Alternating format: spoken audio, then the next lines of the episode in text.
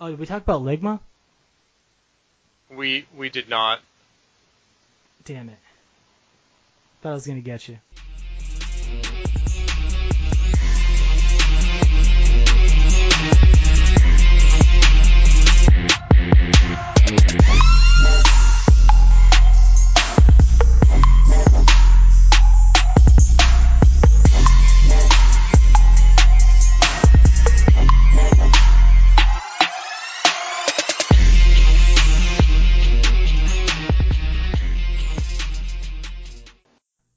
Welcome to the Dead Format. My name is Ian McEwen, and I'm joined tonight by my co-host, on again, off again Dungeon Master Thomas Smiley, and we're here to talk about Legacy.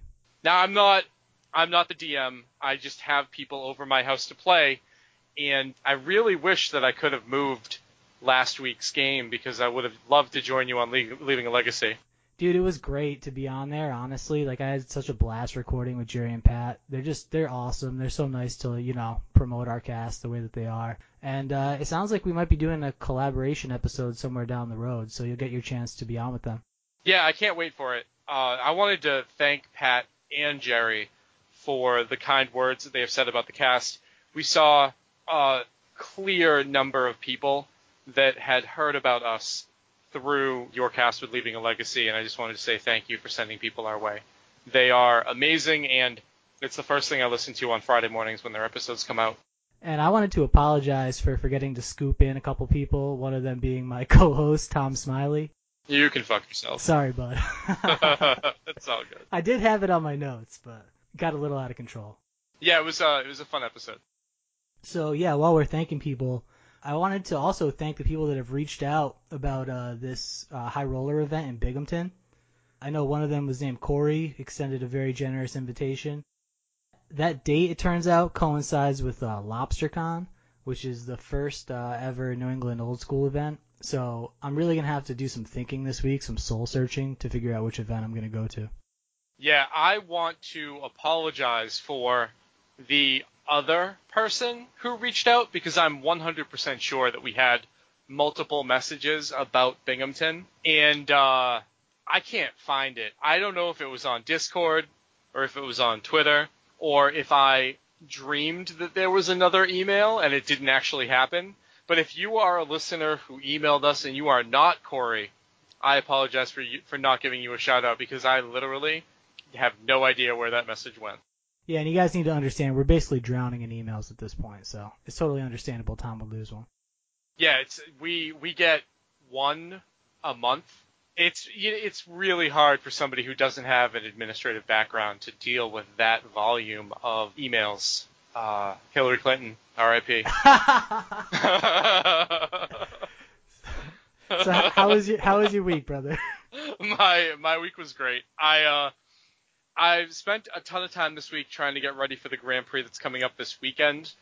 Been doing a ton of thinking about Legacy and how that's going to develop before I travel down to Richmond. And I'm not altogether sure that I'm going to be playing in the main event in Providence, but I wanted to have the choice and I want to do a little bit I wanted to do a little bit of prep regardless of what happens. So that's got to be expensive, right, to test uh, MTGO standard? So I don't have to pay for deck switching. I, I, guess we can talk about this a little now. I signed up for a service called Mana Traders, and it has been outstanding. I always wanted Moto to be a subscription based model where I just pay a certain amount of money every month and then I can basically basically play whatever I want to. Standard, modern, legacy.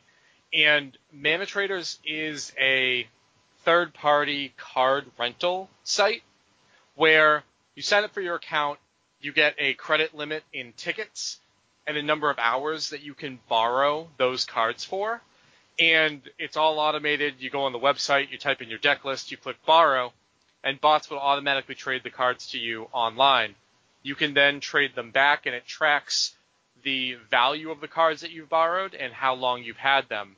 And you have a certain amount of um, of hours you can rent those cards per month. I've had an extremely positive experience with them, and uh, I guess you just started that too. Yeah, so basically listening to you talk about it, I was kind of thinking, what the hell am I doing? Why don't I just get on this? I'd switched decks like three times so far. I guess in July I switched decks three times. And you're definitely losing some percentage, right? And it's just a pain in the ass too. It takes like literally it takes like an hour to figure out which cards you need, which cards you can sell off, and not accidentally sell the cards you're gonna have to buy again in two minutes. So I signed up last week. The signing up process was a little scary because basically they're not protected by MTGO at all. So you have to basically give them access to your PayPal. But their site was one of the I'm a software developer, so I can speak with you know some degree of certainty here. It was one of the uh, best managed sites I've ever seen in the MTG sphere. Totally secure, uh, linked up with PayPal seamlessly, and I wasn't really sketched out by giving them my details. Like it wasn't. I wasn't. I'm not afraid I'm gonna get hacked or something now. They were totally legit, and everything I've done with them so far, I've been like unbelievably impressed with it they have this feature where you can go through like 5.0 lists and challenge lists and basically just import any deck and then edit it, you know, like, oh, I don't want this card, I want this other card. Or even if you're just like, oh, I want to play Grixis Delver, you can shop around a couple Grixis Delver lists, find one that's close to you, make your couple cards switch, and then you literally just press fulfill my order. And 30 seconds later, you get a pop up in MTGO that just sends you the cards. So it's great. And you have this hourly limit but it basically works out to like 1,000 hours is, is one league. So you basically get like 60 leagues over the course of a month, which while I'd love to be able to play that much, I'm just never going to use all those hours. So it's perfect. Yeah, there's no way that I'm going to to hit my hourly limit. There are a few things that I think that they could improve on a little bit. One thing, if you're signing up and you see that there is a vintage add-on, and you think, oh, I'm not going to be playing any vintage, I don't need that that the vintage add-on actually allows you to borrow legacy cards. So I didn't understand that when I first signed up, and I went to go borrow a legacy deck, and it wasn't trading me the dual lands, and it wasn't trading me Force of Wills. And then I had to go back and read that that eight dollars a month covered legacy and vintage. So that's something a lot of you are definitely going to want to make sure that you have from the get-go. And because of the way that the borrowing works, a lot of times when you'll get your trades, they will be different editions of the cards that you have loaded into your Moto deck builder. So before every league, when I get my cards from Mana Traders, I have to go and replace the editions that are saved in my lists online with the ones that were borrowed.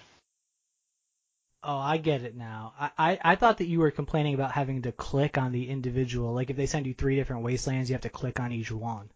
No, it's the it's the the lists that I have stored in my Moto account have a certain edition of Wasteland, and if I get multiple multiple Wastelands from different editions from Mana Traders, then I have to go through and replace the gold bordered cards that are there with the ones that were traded. So, bro, what you do is when the list is up in Mana Traders, click export, and then go create a deck in Moto and click upload, and you won't have that problem. Yeah, that's way better than what I've been doing.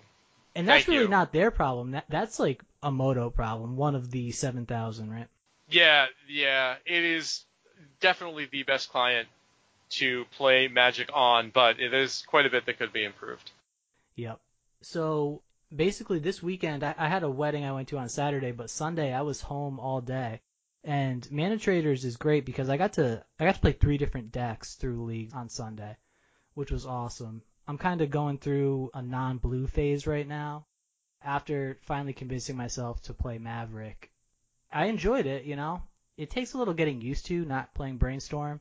Having extra land stuck in your hand is one of the most awful feelings, and not hitting your third land drop is awful as well. So that part really sucks, but I did pretty well with uh with Maverick. I actually was telling you both times I 4 1 I followed it up with an 0-3, so the consistency really wasn't there, and it didn't feel like it was tremendously well positioned in the meta. I made a couple improvements to the deck each time through. I ended up moving next to um to Jund, to Punishing Jund, because I was looking for a deck that was going to beat the Grixis variants and Death and Taxes, which I kept running into and that also I wasn't going to have a risk of timing out with because I timed out with Maverick mostly due to lag actually on MTGO, which Now you you play on a tablet, is that right? I do, and that kind of sucks. But this was like extenuating circumstances. Like, and, and I was bitching to you about this earlier. I found a line with two minutes left against Death and Taxes where I could get lethal damage through, but I had to take about 20 game actions to get there. You know, a lot of cracking lands with knights and wasting, and my opponent was activating empty vials and porting me to keep messing up my rhythm. Mhm. But there was a lot of lag on the client. Like a lot of times I'd click a button and it would be three, four seconds before anything would happen. And that's just very frustrating. But Maverick, I mean, I'm not sure that I've ever played a deck that required you to take as many actions, like sort of manual clicking around. And actually being on a tablet can sometimes be an advantage because it's just, you know, you're just hitting the screen really rapidly. Okay. But anyway, yeah, I've I've had a decent amount of success playing Punishing Jund actually. I have not lost to any of the Grixis or Death and Taxes decks. And one deck that's been popping up a lot lately that I thought was going to be a nightmare matchup is Ant. But actually I've split with them so far. I have nine discard spells main deck, three, three, and three actually of the main ones. And it's working out alright for me so far. Now three Thoughtseize, three Inquisition, and Three Hymn. three Hymn. Okay. Yeah, and then the creature suite would be uh, four Dark Confidant, three Tarmogoyf, one Scavenging Ooze. I'm actually A/B testing with one Rabblemaster and one Sin Prodder because I wasn't really sure which one I wanted, and then three Bloodbraid Elves. Okay. You, I think the you could also find that maybe you don't want either of those. Those are those are cards that might not be super well positioned. So they're really not. Well, Rabblemaster really isn't, I should say. But what I've found with Bloodbraid Elf is a lot of times you want to get the most out of your Cascade, so I'm trying to find a three drop that isn't, you know, another Liliana, because I'm already at five Lilianas. So I'm trying to find like a three drop threat. I had a Grim Flayer actually in the first league I played. I had that in there, and it just felt bad to cascade into a Grim Flayer. Like, there's got to be a better three drop out there than the anemic two drop, right? Do you have any ideas? That's that would take me doing some thinking to come back to. I just when when I hear Sin Prodder, that isn't the type of card that I'm thinking of being legacy efficient, unless you're talking about some different shells. But Punishing Jund seems like a great choice going into a Death and Taxes Delver metagame.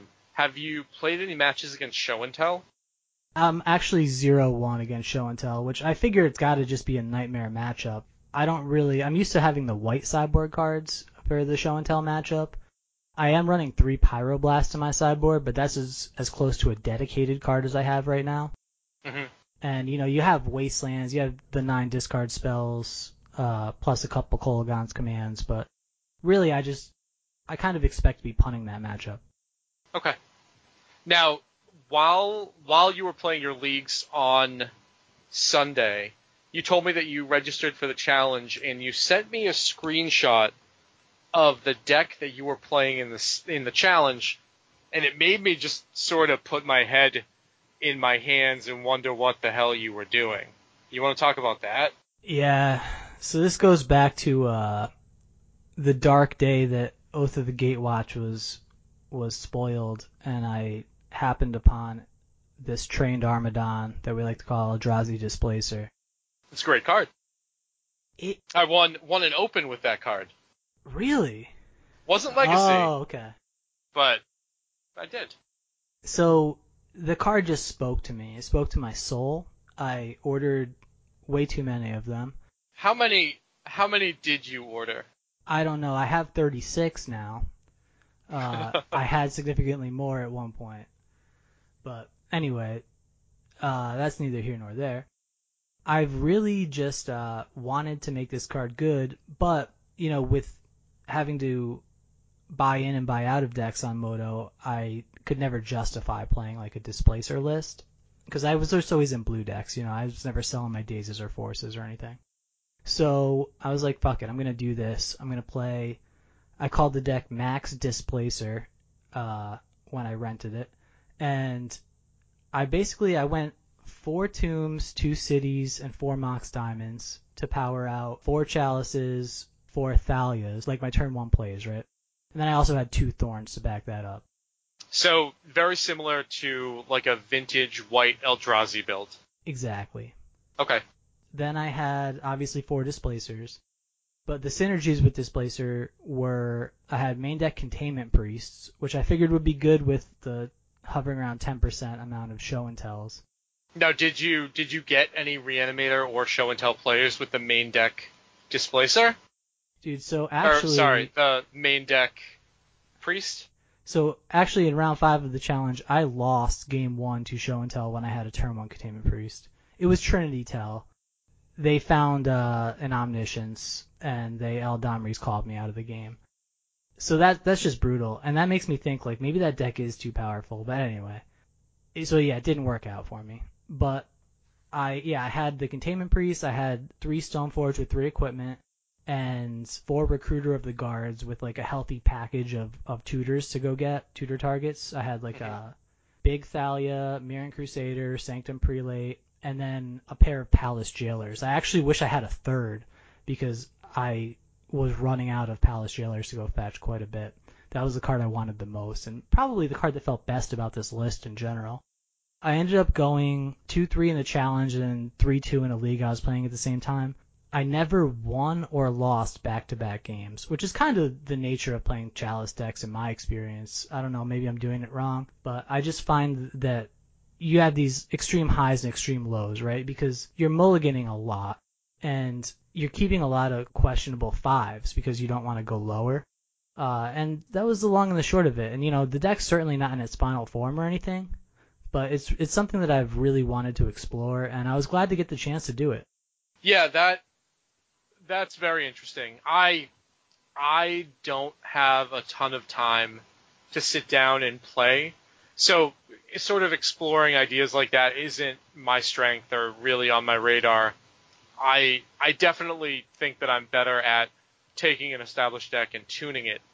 And I am really sort of interested in punishing Jund with what you were talking about in how it's positioned. I sort of have like a whiteboard back in my office where we record the podcast with all of the decks that are sort of still on my radar to play in Richmond. And Punishing Jund sort of made that made that list. Interesting. I didn't know that. That's awesome. Yeah, well, I I want to make sure that that I'm as prepared for Richmond as I can be. I'm driving down with my family. My father-in-law lives in Richmond, so we're staying with him. But I'm I'm not teaching any classes now, and I have this time to prepare. So I want to make sure that I can do everything that I can to make sure that I'm bringing a well positioned deck and that I'm ready to play it. So I'm sure that the listeners of the podcast will um, will benefit from me sort of going through my thought process about weeding decks out and taking them off my list. And decks that I take off my list, it doesn't necessarily mean that they are a bad choice to play, but they're a bad choice for me and what I enjoy playing and what my playstyle is like. Have you ever played Punishing Jund before? I haven't, but I have played against it plenty of times. I have a friend from Canada who comes down quite a bit to stay for um, for the SCG Worcesters, and he he plays Punishing Jund in Legacy. So I've had quite a quite a bit of experience in the matchup, but I have not played the deck in a tournament. Interesting. Yeah, I really enjoyed it. Out of the three decks I played this week, Punishing Jund was by far my favorite, and by far the one I had the best results with. It really has a decent amount of play to it. I'm just, I'm really enjoying it, honestly. And I'm gonna ship you my list. I think that there's a lot of room for improvement. One thing that I couldn't really find was a list that had done well since Death Deathrite had been banned, like a uh, sort of an agreed upon where the deck is right now.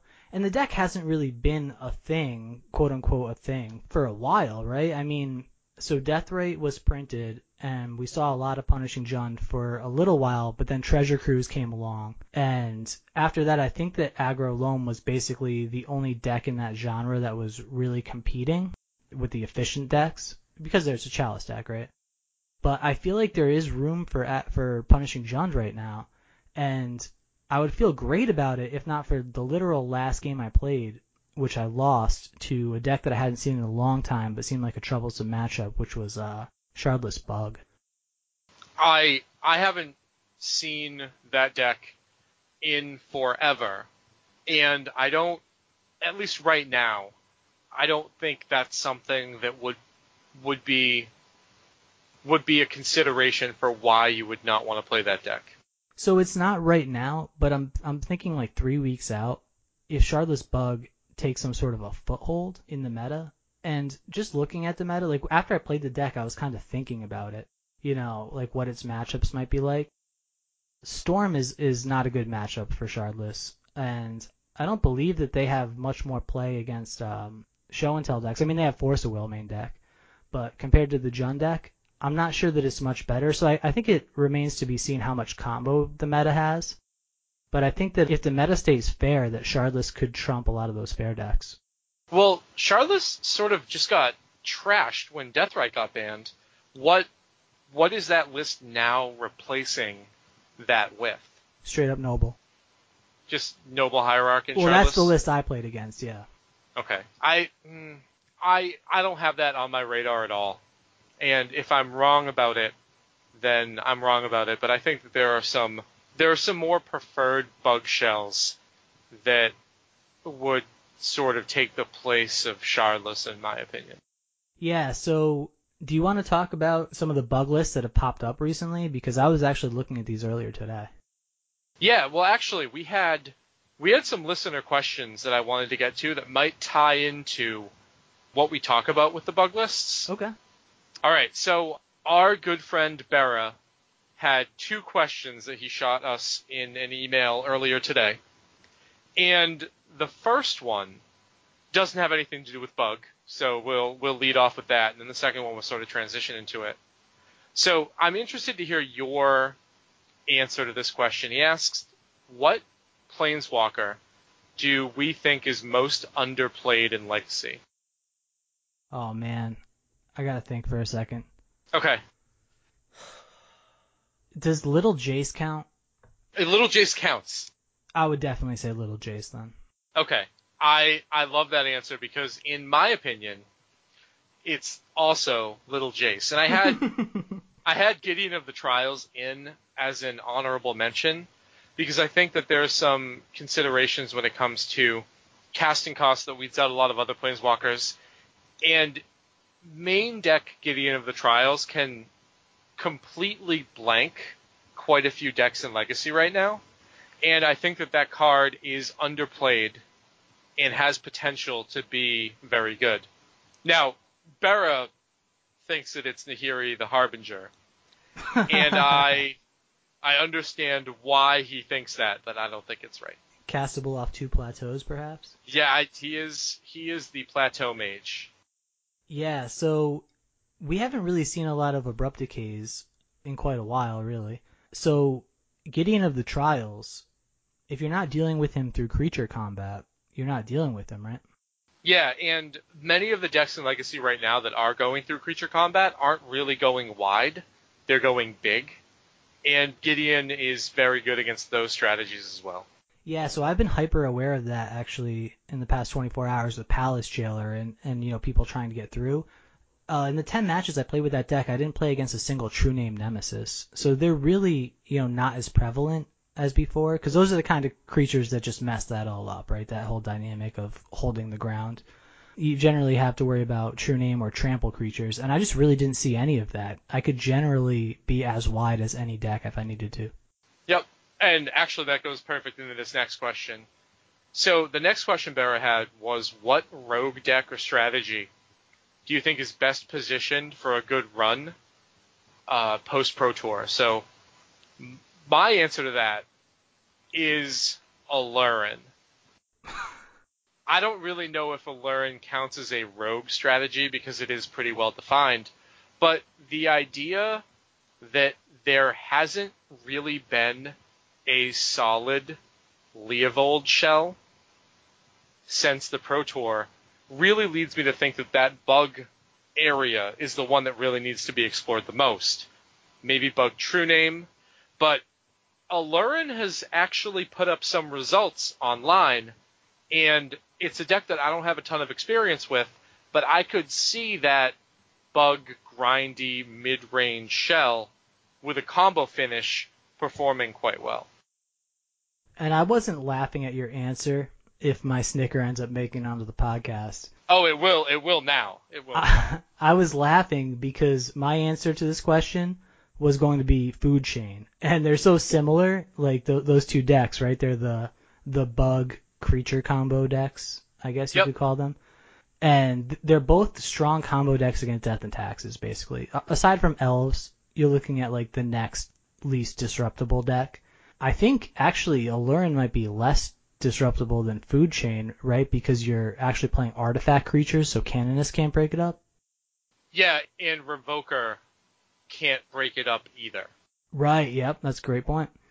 So, yeah, Aluren might actually be the better answer. I lost one to Food Chain yesterday, and I've been thinking a lot about the deck. This deck had, it's funny because it's been neutered by both the bands, uh, Sensei's Top in the Trinket Mage package and Deathrite Shaman are the two neuters for this deck. But really, Noble slots in pretty well in that deck in Food Chain. And the deck that I was playing against still ran the uh, Trinket Mage package with multiple relics, and it seemed fine to me. Yeah, I I have not had a bunch of experience going through playing those two decks, but it's it's on my radar for things that I want to explore more. I know that that bug space with all of the deck lists that we're seeing come out has the most room for innovation and potentially could be extremely powerful once you one figure out what the meta is going to settle to, and two, get some main deck and sideboard mapping going on for whatever build you're playing. Yeah, and I really enjoy playing both those decks for what it's worth. I've played both of them, I think only once in tournaments, but you can play like a grindy game with either of decks. You can side out the combo and still beat mid-range decks. So I like, you know, the play that you get, the customizability of the decks, and I think you'd enjoy them too. Yeah, they can do powerful things and play a long grindy game. Usually, I enjoy playing decks that are a little bit more focused, that you have your game plan more or less laid out before the game starts. And it seems like both of those decks have a ton of moving pieces depending on what your matchups are, whether you want to focus on comboing or value, and what your lines are. It would take me a lot of time to get used to playing a deck like that, but I wouldn't I wouldn't be against it. Yeah, and I mean, you have tons of time, right? You got three weeks.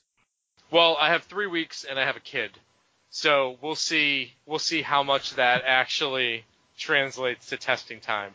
But after he goes to sleep, I'm generally free. Excellent. So, um, since we're we've been talking about uh, mana traders for a while now, did you want to drop the code on them? Yeah, so I didn't want this to seem like it was a commercial for mana traders. Like, hey, Anne, what did you do this weekend? I rented a deck with mana traders. But both of us actually enjoy the product. We think it's awesome, and I wouldn't be able to play as many decks as I play online without it. So I have a code that you can use to get a three month discount and a referral link that I'll put into the show notes. The promo code is T Smiley, and it's good for a three month discount if you sign up. We are not sponsored by Mana Traders. They actually sent me an email saying like, "Look, here's your coupon code, but Bud, don't use our logo. Don't say don't say that you are sponsored. Here's a coupon code for your listeners, but they are they uh, they were very adamant about not using their logo or using their stuff to promote our podcast.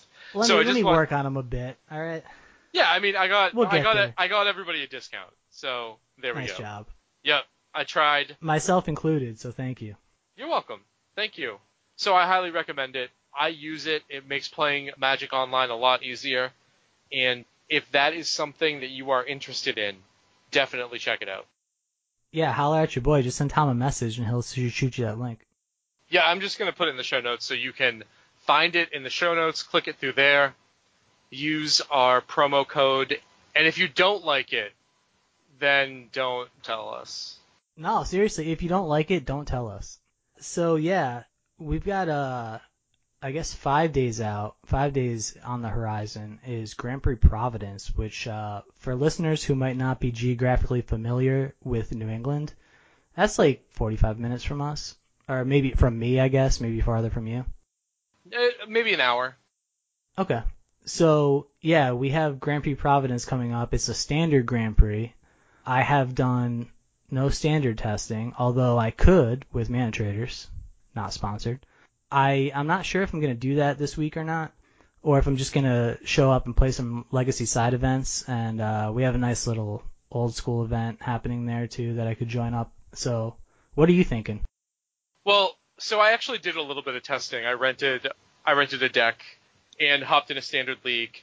Finished three and two with it, not really being familiar with the format, but I had a twist on one of the sort of popular standard decks that I wanted to try out some cards in, and it worked out really well for me. I'm unsure whether or not I'm going to go play in the larger Legacy event that they have, or if I'm going to play in the Grand Prix. I'm leaning more toward playing in the main event because it's really like what sort of excites me about playing. But if I feel like I'm not as far along with my Richmond prep, I might not play in the main event and this just go and jam a ton of Legacy. Yeah, I'm like 80-20 on not playing in the main event at this point. So what do you know when that legacy uh biggest legacy event is? I don't know the time. I don't know the day. I know that they're having one. Excellent. Thanks for the information. You're welcome. Oh, hold on. Let's look it up. Yeah. Because our listeners will want to know. They'll be like, motherfuckers, you're talking about it. Look it up for us. I'm afraid the answer is going to be that they only have four round events. They don't even have the four round constructed events. It looks like the only on demand they have for constructed is Turbo Town. Fuck you, Channel Fireball. Yeah. Friday they have a four round event with double prizes. No, actually fuck it, it's only three rounds. Yeah, fuck them. Uh, it's three rounds. It's 35 bucks too. The fuck? Jesus. So we're gonna be doing some surgery on this podcast on the, the editing floor. Okay, never mind. It's shit for Legacy. Yeah, I'm either gonna play the main event or I'm gonna play old school. Yep. Not in the conventional. Uh, yeah, it looks like it looks like their their Legacy schedule is really weak. So I'm probably going to be playing in the main event after seeing that. We love you, Star City. Dude, speaking of Channel Fireball and Legacy though, I follow Sperling on Twitter. Did you happen to catch this tweet he sent today that he finally 5 0'd with Blue White Delver? I did not. Dude, so he posted a list on Twitter, and it was a Blue White Delver deck. It was uh four Delvers, four Stoneforge, two Snaps, and three True Names. No Mother of Runes. No, but Stifles and Wastelands. Okay. So you get the uh, the fetch tundra stifle snapcast stifle. Exactly. That seemed pretty hot, honestly. I the deck didn't look great to me, but I bet you get a lot of people like, what the hell is going on right now? Yeah, anytime you play more of a rogue strategy that people aren't sure exactly what your deck list is or what is going on, you're going to get a lot of percentage points from people making mistakes against you. And I can definitely see people not expecting anything that you had said out of a list like that. Yeah, especially if you start out like, let's say you play an island ponder and then play a basic plains. No one's seeing stifle. No, definitely not. Like you still have the the miracles or stoneblade idea about that, but stifle or delver would be completely unexpected from a from a basic island, basic plains mana base. Yeah, and even if you still had a fetch land in play and it was open that you might be like a blue white red, nobody's thinking stifle out of blue white red either. Yep. So yeah, I thought that was pretty cool. So listeners, look out for that. Don't get stifled. So yeah, basically, there have been a lot of decks that that I'm looking to try out now that we have this uh, Mana Trader subscription. One of the decks that I'm most excited about trying out, I can't because uh, the commander cards aren't online and I'm not sure when they will be. I think I think they're they're going to integrate them via chests like they do with all the supplemental product. Yeah, is that soon though? I I don't know when they update the drops for chests.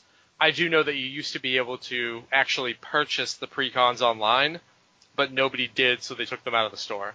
Yeah, that ended a while ago, and like last year, I'm not sure if the commander decks came out at the same time last year or not. I think they were they were out in October, November, right before sort of the holiday season, and I think the cards ended up getting released onto chests in the middle of November or something like that. Right. Okay. I'm actually thinking of uh, conspiracy. Then uh, I'm way off. Oh, but okay, okay. When that came out, they did release Leovold in like a relatively timely fashion, but it took until like that November, which was like three month lag, to get Palace Jailer online, right? Yes. So And- I'm afraid of that situation with uh, Aminatou or whatever the Planeswalker's called. Yeah, I think the um the mythics you're probably not going to see as much of a lag. I think that they they probably just didn't assume that Palace Jailer was going to be eternal constructed playable, and that's why it took a long time to get it in. Right. Yeah, that makes sense. So yeah, hopefully we see this in a timely fashion.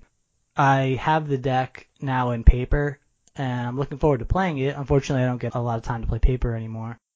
But uh, I am definitely looking forward to testing this, and this kind of makes me want to jam some legacy games at the Grand Prix. For a co-host of a competitive legacy podcast, you play a bunch of shit decks. Dude, sorry, sorry. say it, say it, bro. Uh, we need we need people like you to to innovate and really sort of explore new ideas. But man, as soon as you sent me that screenshot of the displacer deck, I was like, man, what the fuck are you doing? Dude, I'm like soul searching right now. I'm playing some weird shit. All right, just just let me do my thing. This is I need this is your this like out. early early 20s hippie phase deck building before you like settle down into your job and your career. You're just exploring all of your options. I'm trying to cross as many off my list as possible if you follow. Yep. But uh, also it's like the meta right now, right? I'm not I'm not gonna play show and tell. You know, I'm not gonna. I mean, I I might play Grixis Delver or uh, Grixis Control, either one. But really, I'm kind of looking for a spot and sort of examining what we see of this meta. Like I looked at the 5.0 list today and I looked at the uh, challenge list today. I think there might be room for a Bant deck again. Yeah, well, there was one list that I saw that was actual Bant true name, but it was the only green cards main deck were a Noble Hierarch. It had two basic islands and a basic plains, and it was really just blue white Stoneblade splashing for Noble Hierarch for the acceleration, and the creature package was like four Hierarch, four Stoneforge, four True Name, and that was it. And that's really taking the Bant archetype way back to like 2011 or 2012. I remember top eighting in an open with a deck that like almost had that exact same creature package, except Knight of the Reliquary was True Name Nemesis, and there was a clicker something in there as well. I still I still don't know if I'm willing to go back and test Bant because all of those issues with its mana base are still there. People are still going to be playing Rug Delver, even though I don't think that it's great. Death and Taxes is probably going to be the most played deck. And True Name is great against Death and Taxes, but it lacks the finishing power if your equipment gets removed. And since Death and Taxes is going to be so popular, people are ready for equipment. And Grixis Control is also going to be played quite a bit, and I don't want to run a deck like that into K Command. So actually, the deck that I have on my radar to play next is a deck that you mentioned to me. This is like ancient history, like three or four days ago at this point. You mentioned to me, I think your your text was Rug Delver with Noble Hierarchs. Okay, so I was just consuming a ton of content. I thought you were gonna um, say alcohol. Yeah, okay, well, that too. that too. Okay, so I was consuming a ton of alcohol and magic content leading up to this week's cast, and I reread the testing notes that Lucas Esper Berthoud put out about his Pro Tour testing.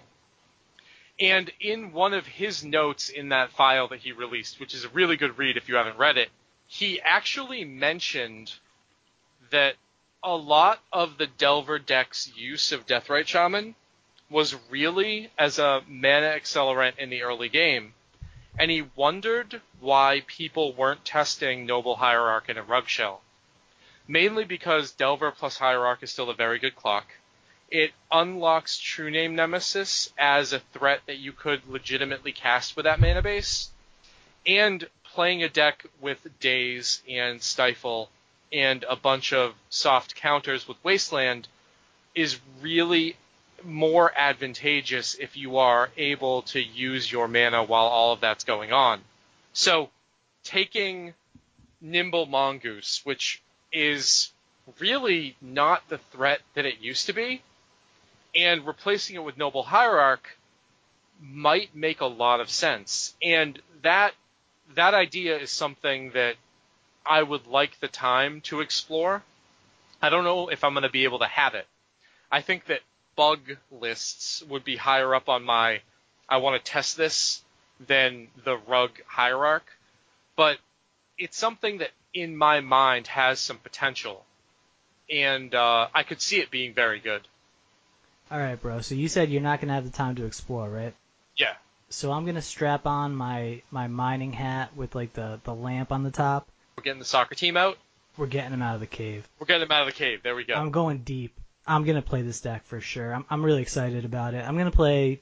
So hear me out. Four Delvers, four Hierarchs, two Mongoose, which is a weird number, and four True Names.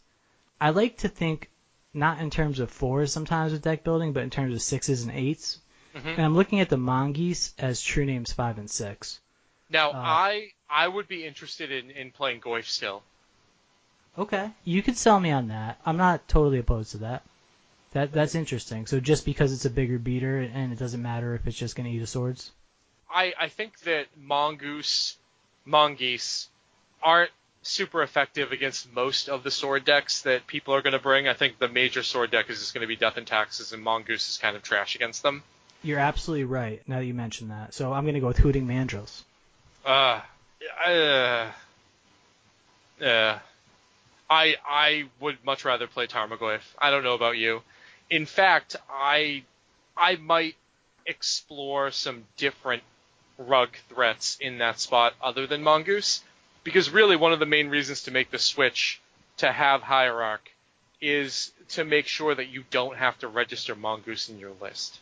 Yeah, that's fair. And I haven't really done like any detailed analysis of like the blue count in this deck or the spell count in this deck. I mean, the spell count would be 28 if I'm playing 14 creatures, but Yep.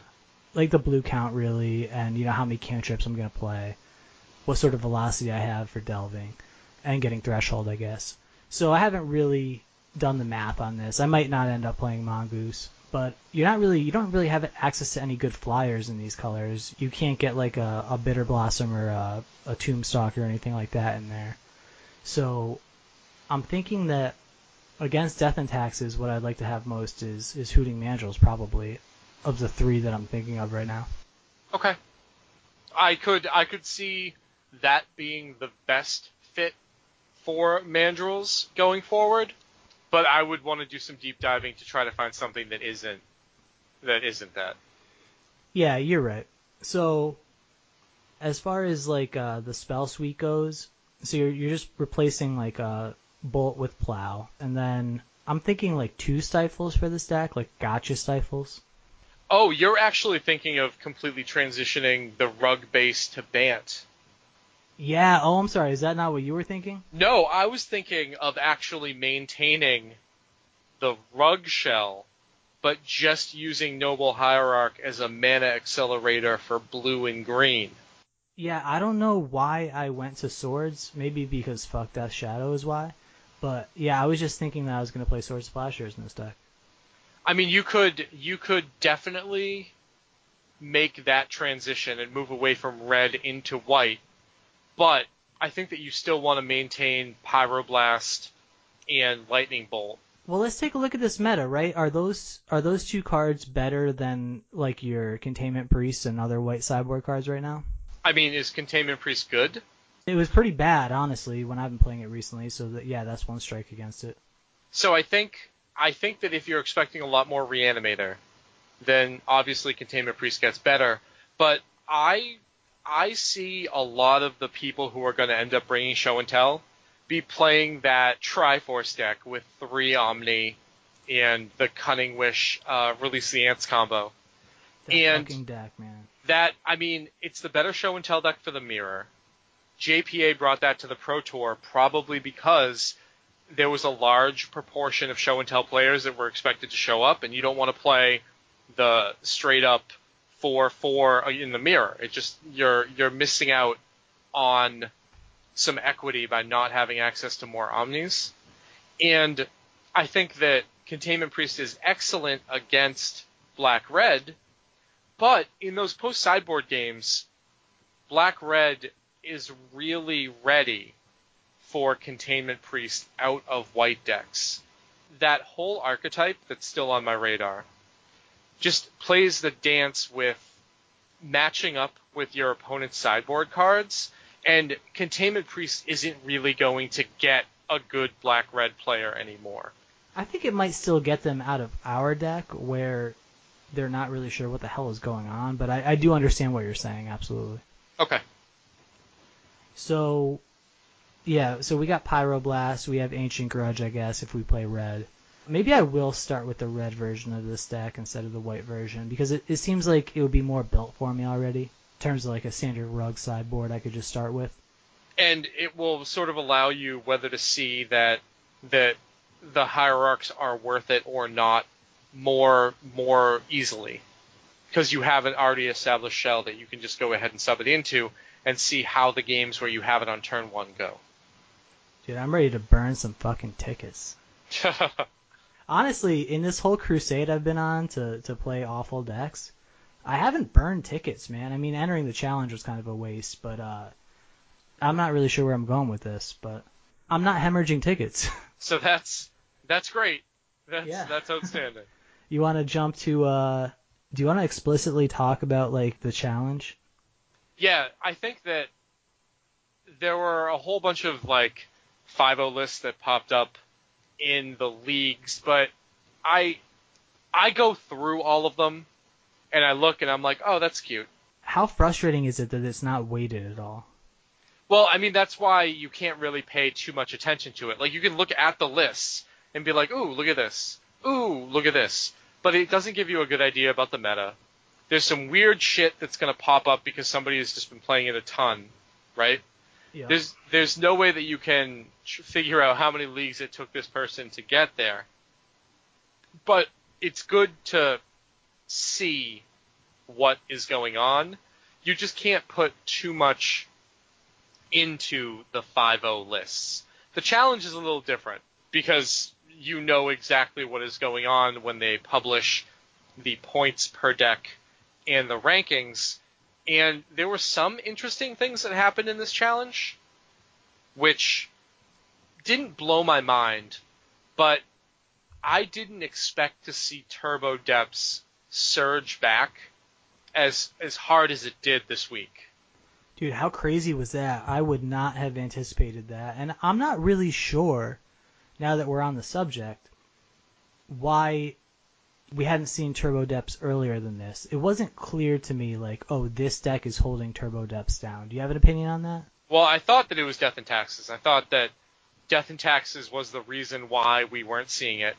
And I think we only saw one Death and Taxes list in the top 32 in the challenge. I could be wrong about that, but I thought that um, Oh, yeah, it broke my fucking heart, man. Topher on Death and Taxes. Topher Topher brought Death and Taxes, and he, he almost finished in the top eight, but he was the only list that I saw that was in that top 32.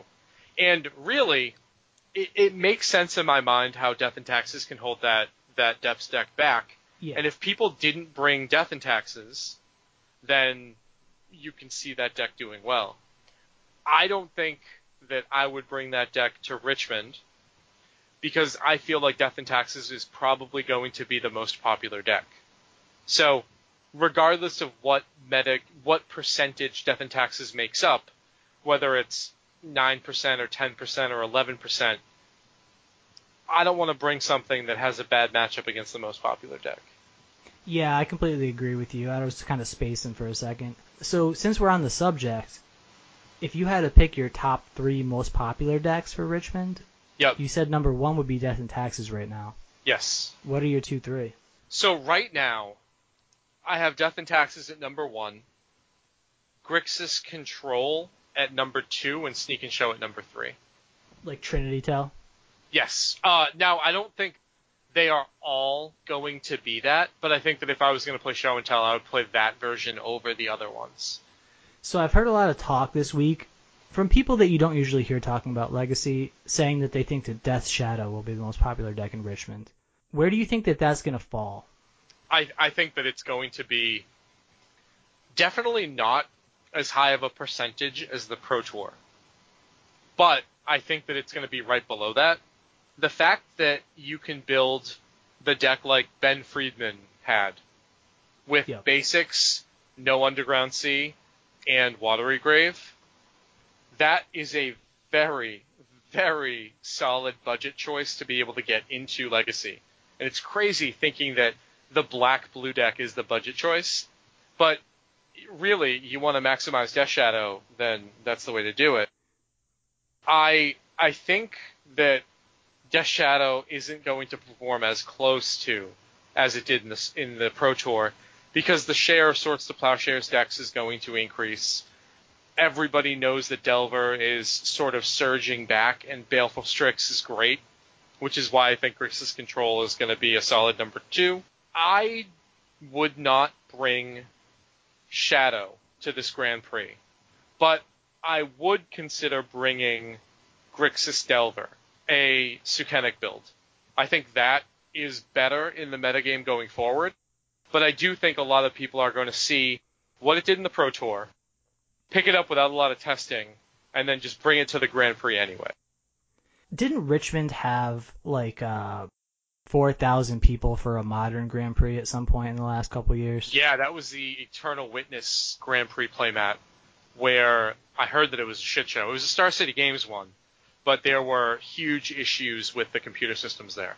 Sounds about right. So, um, just based on that limited amount of knowledge I have of Richmond, I would expect that there's a lot of modern players and that they would be inclined to pick up the Death and Tax or Death Shadow deck that they already have the cards for, namely Watery Grave and Basic Swamp and Island.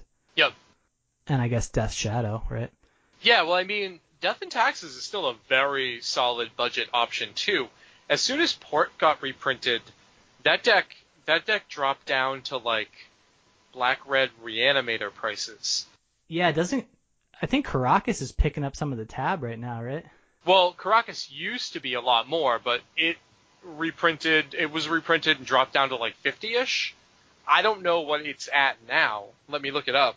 So I got in on all my Karakai Yep. at 25, and they're over 50 now. Okay, so they're back up over 50. I had I had mine back like 2010, 2011, whatever the prices were then. So, yeah, their market price is like $70 now. Yeah, man, they're seriously headed for the sky. Now, speaking of finance stuff, did you go deep on any of the Esper cards you were talking about? You were sending me messages about the uh, the commander deck and the prices, and coming from somebody who bought a hundred Eldrazi displacers, I just wanted to know if you got in if you got in on any of these Esper cards. I didn't. I thought better of it because what I really thought and what I texted to you was that like Leovold never really got above 50 or stayed above 50, right? So how high, even like if this Planeswalker turns out to be playable, it's not going to see like Leovold levels of play, you know? It's not going to even come close because you don't have the Deathrite screwing up the mana right now. You don't have like uh, it, it's just it's a planeswalker, right? It, it's not going to be played as a two three of the way Leovold was. It's a one possibly two of in Esper when you don't have Deathrite Shaman anymore. So three colors that are difficult three colors to play. So you're never, ever, ever looking at more than 5% of the meta. So I guess there's that ninja card, right? The Yuriko or whatever that maybe could potentially like see as much play as Leovold. Not that I'm saying it will because I don't see it personally, but uh, I think that that would be the card to go deep on rather than the Planeswalker. Yeah, I I looked through the spoilers when they came out with everything, and usually I find a card or two that I'm excited about testing in Legacy, and I just I didn't see it this time. So that probably means that Wizards did a better job of balancing the power level of these cards. And maybe I'm missing something, but I even even the ninja, I feel like that's just a casual a casual commander card and that's what they were aiming for when they made it. I I really can't see can't see that making an impact in legacy. Well, so like I wouldn't be surprised to see it pop up as a one of because honestly, you can play like a cute card and still top eight a tournament because sometimes you just don't draw it. And sometimes you're just ahead in games or so so far ahead or so far behind in games that it really doesn't matter, right? So you can see like uh I think a classic example of this was Saddleback Lagac and, and Show and Tell. I forget who was dicking around with that just to prove a point, but I, I think that you're gonna see people wanting to play the card because it synergizes really well with Strix, with Snapcaster, with Stoneforge Mystic. It's tempting, and we've seen people talk about it in the in the Stoneforge groups. So I do think that some people are gonna try it out, but I'm not gonna be one of them. Yeah, I just I I don't feel that it was high impact enough compared to what was already around. Like, sure, you can put that into a deck and play it, but is it better than having a true name or another Strix or I mean, that kid from Rhode Island, uh, he had what like Cass and Nicol Bolas in his Grixis Death Shadow list, right? I mean, it was in the sideboard, right? Okay, yeah, true. but that that's the point that I'm trying to make, though. I guess is that Yeah, you know you can play a, a silly card and get away with it. you are absolutely right. So yeah, in the in the challenge, was there anything else that you noticed? One thing I noticed was uh, and this is something I've felt in the leagues too, is just like Ant is back. Yeah, I mean, it won the event, and Bryant came out swinging with the Epic Storm at the start of this format. I think that since Storm didn't really make a huge impression at the Pro Tour, that maybe people sort of lost sight of what it can do. And if you're deck building to tune to beat Delver, Death and Taxes, and you aren't fully prepared for Storm, then it's it's gonna come back to bite you. Yeah, so I fully expect. I was kind of just jotting down my expected Richmond today, and I actually had Ant now in the top seven or eight decks. I feel like it's going to have a much higher representation at a Grand Prix than it than it did at the Pro Tour for the kind of the reasons that we discussed in the last two episodes. I don't want to get into them again, but you know you're going to have more Storm specialists showing up to a Grand Prix. Yeah, but how many how many people are actually Storm specialists though? Like obviously there's uh, quite a few people who stream, there's quite a few people who write, but there there aren't enough of those people to make up the sixth most represented deck at a Grand Prix. So maybe enthusiast would be a better word than specialist. Okay, I, I do feel like there are quite a few Storm enthusiasts so where where are they now? playing in their local events. I think that the number of people who play Storm fluctuates less than the number of people playing other decks. Because once you take the time to commit to learn to play Storm, you're less likely to switch off of it. Correct. And it's it's a much harder deck to jump up in metagame share because of how much time it takes to go in. Like, if you have 1,500 people at this Grand Prix, what is the highest number of qualified people that there are going to be that show up that could play Ant at a high level? So you would need what 40 to break the Pro Tour representation? 35, 40? I mean, sure, but the Pro Tour representation was one and a half percent. Right. So, I mean, I I agree with you that it is going to be more represented than the Pro Tour, but not double the representation. I think double is right about where it will be, honestly. We can we can table this maybe, but I've seen quite a bit of it online. I continue to see quite a bit of it in like different chats with locals that I'm in, and it seems to me to be pretty well positioned right now. I don't disagree with you, but I I don't think that Storm is a deck that has the short-term potential to significantly increase its metagame share because of how hard it is to pilot. I, I'm not arguing with you there. Like, if I show up to this event, I'm not playing Storm. So there's an upper bound on it that's based on that simple rule of people that are used to playing fair decks aren't going to play it. But you get like at these GPs also a lot of traveling. I'm thinking of like different ant players that played at GPs in the last two years, like David Ochoa. These people just show up at Grand Prix and they are willing to play Storm or audible to, to playing Storm decks because they have that experience they can draw upon. Uh, I'm not sure, you know, I don't know anyone really who's going to this Grand Prix other than my friends, but I would expect that a decent amount of people like that will be showing up and that the deck is well within their range. What what else do you think you're gonna you're gonna see show up a lot at the Grand Prix? Well, unfortunately, I'm not going to be there to find out, which sucks. But I think that um, basically what you were saying as your top three decks, Death and Taxes, Grixis Control, and Show and Tell, I would expect it to be Death and Taxes for sure, Show and Tell for sure. I'm not sure about Grixis Control at number three, honestly. Well, I, I think it's going to be number two.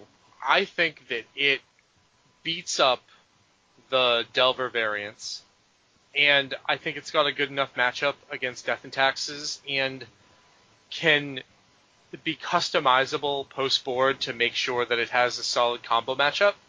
That that is still going to be a deck, just like the Pro Tour, that a lot of the skilled pilots bring. And sneakily, I think that Red Black Reanimator is going to be one of the better choices for uh, for this Grand Prix. I think that people with enough reps to get through the sideboard hate, Red Black sort of has been flying under the radar. It was public enemy number one at the beginning of the format, but didn't break out, didn't break out, didn't break out. And I think this Grand Prix is going to be the one that it finally breaks out. I think people are going to end up cutting um, incorrectly some graveyard hate in the sideboard, and this is very high on my list of things to play in Richmond. Yeah, so I was debating between Eldrazi and Red Black for my third, which was kind of going to be either way. It was going to be kind of a reach, but I think that it could be one of those two decks, and I'll, I'll go ahead and just pick both of them to give myself some wiggle room. Okay. But uh, I think that you kind of need a different type of graveyard hate for Red Black, right?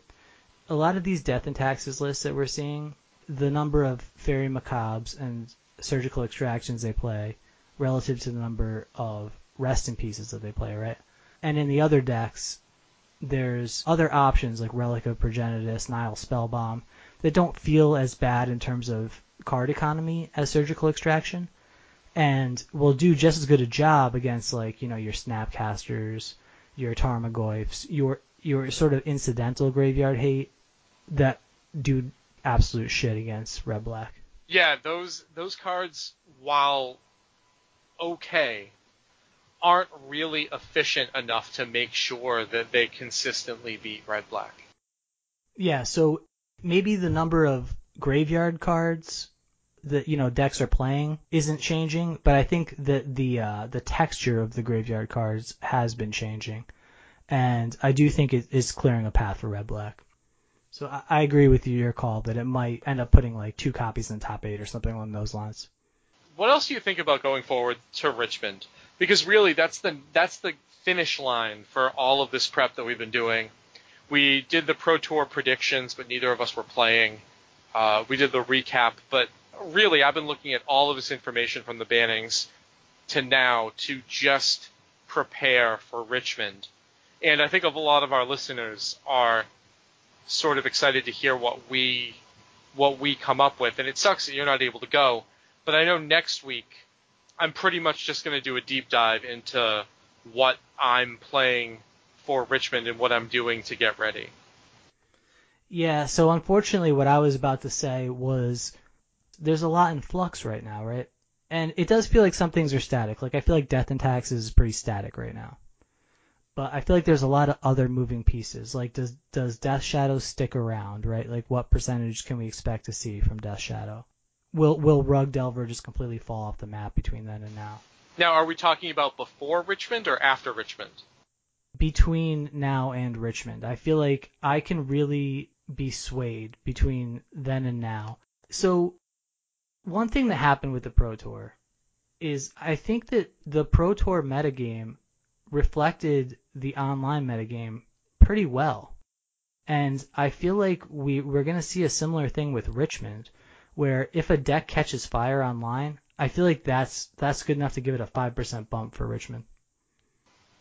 Okay, I I think that we're going to see those changes, but we're not going to see them until after Richmond. And I think the reason why the online metagame was so was such a mirror of the Pro Tour metagame is that's where everybody was testing.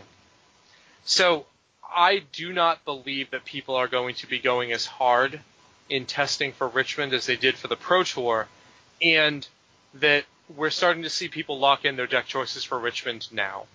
We're starting to see people using the Pro Tour data to sort of do that, and I think that it would be unlikely for a deck that we haven't discussed to really break out in the next few weeks because there aren't any major events, right? We're talking about two challenges, and then we have the event that will change that will change everything.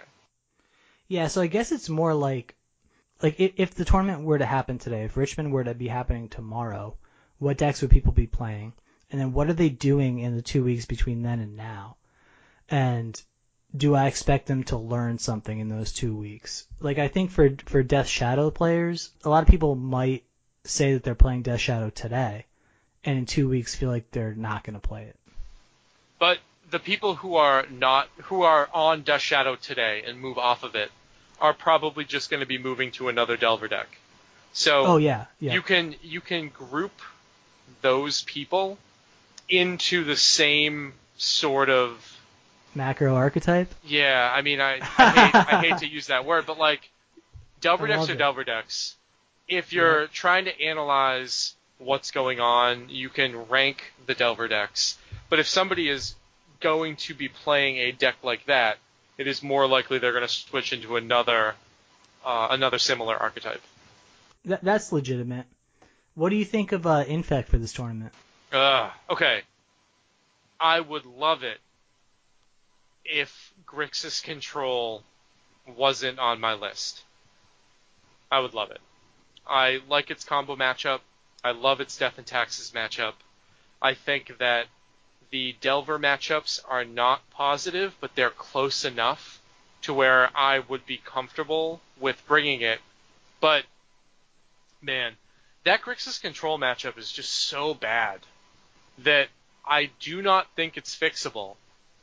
And I think that if the prevailing opinion is that Baleful Strix gets a lot better, because all of these decks that we're talking about are weak to Baleful Strix, that Infect isn't something that I want to bring because of because of the the poor Grixis matchups, whether it be Control or Delver.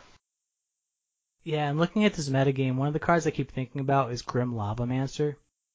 And that's just another nightmare card for Infect, right? It is, and we're seeing that in quite a few sideboards, and even certain main decks. Yeah, I'm trying to incorporate it in a couple main decks right now. It, it's just like a very tempting card. Like when you're when you're thinking about Death and Taxes, Delver, and a Baleful Strix deck taking up three of the top five spots, it's like why not? I think that because people have their their eyes set their eyes set on beating similar decks to Infect, that Infect is going to end up getting quite a bit of splash hate. So we talked a little bit about Stitcher's Apprentice. Actually, this might have been when I was on Leaving a Legacy. But just like the boost to Zombardment and whether there was sort of like uh, a going to be any legacy impact from the card breaking out in Modern and people seeing that happen. And it seemed to me like Zombardment would be the deck where that would happen. Yep. I'm not like super familiar with this archetype or like the traditional spots in the deck. Uh, it seems to me like they've slotted in four Stitcher's Apprentice at this point, and the rest of the deck looks pretty much the same. Yeah, it seems like it is probably great in a fair metagame, but again, probably not the best choice for combo.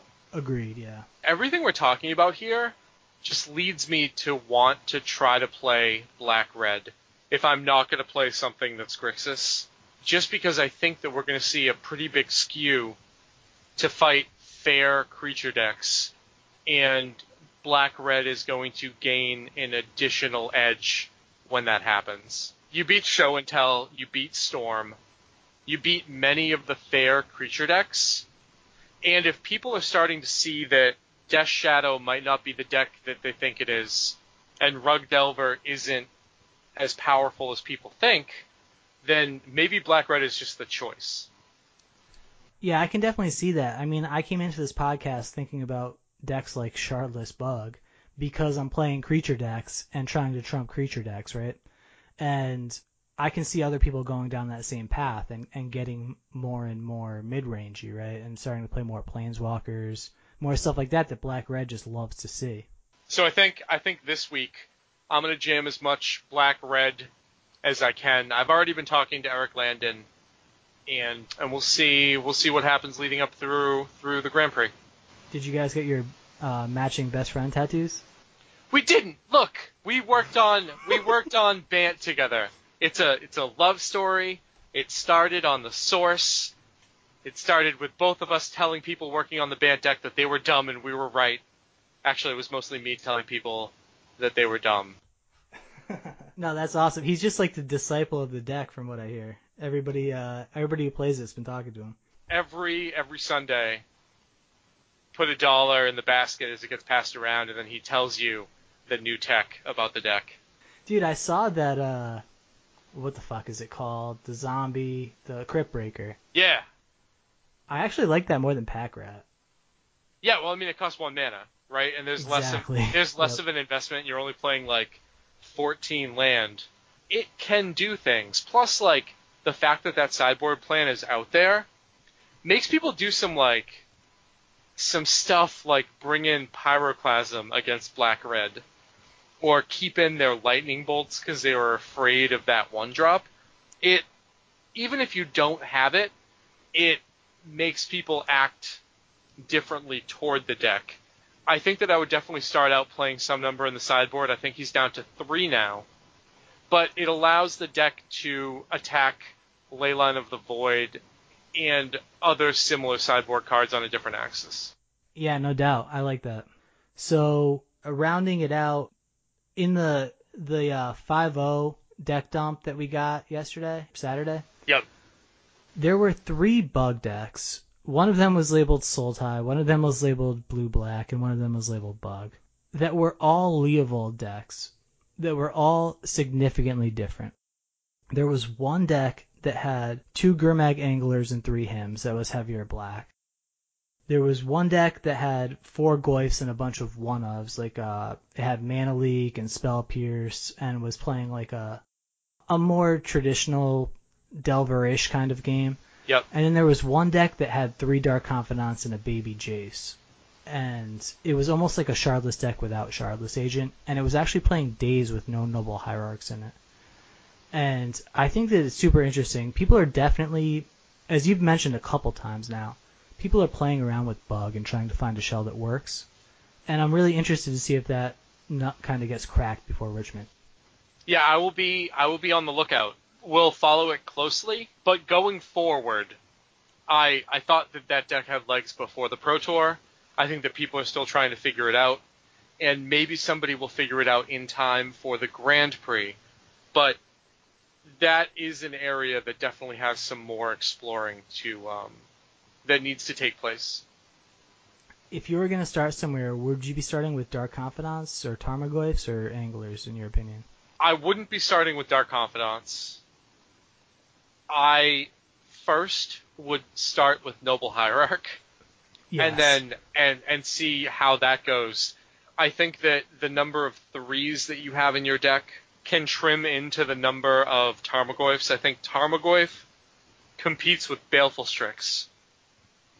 And I think that your Counterspell Suite and Spell Suite have to match your threat base, and there are so many different ways that you can build it. I don't think that I would be on Noble Hierarch, Gurmag Angler, but it really there's so many ways that you can put it together. I would start with Hierarch, Baleful Strix, True Name, and Leovold, and then see where it goes from there. No Snapcaster. No, I don't think that I would run Snapcaster there. Okay. Yeah, I uh, I like where your head's at. I, I think that the latter half of my week, once I'm done messing around with Noble Rug, I'm gonna be switching over to bug decks. So I was curious where you'd start. I think I know where I'm gonna start, which is Dark Confidant because I'm having so much fun playing it in Jund. And yeah, we'll see where it goes. Perfect. So yeah, fuck. I, I wanted to say something before we get out of here. Oh, did we talk about Ligma? We we did not. Damn it. Thought I was gonna get you. No, I I actually I don't know what that is. You don't know what Ligma is? I I do not. Ligma balls?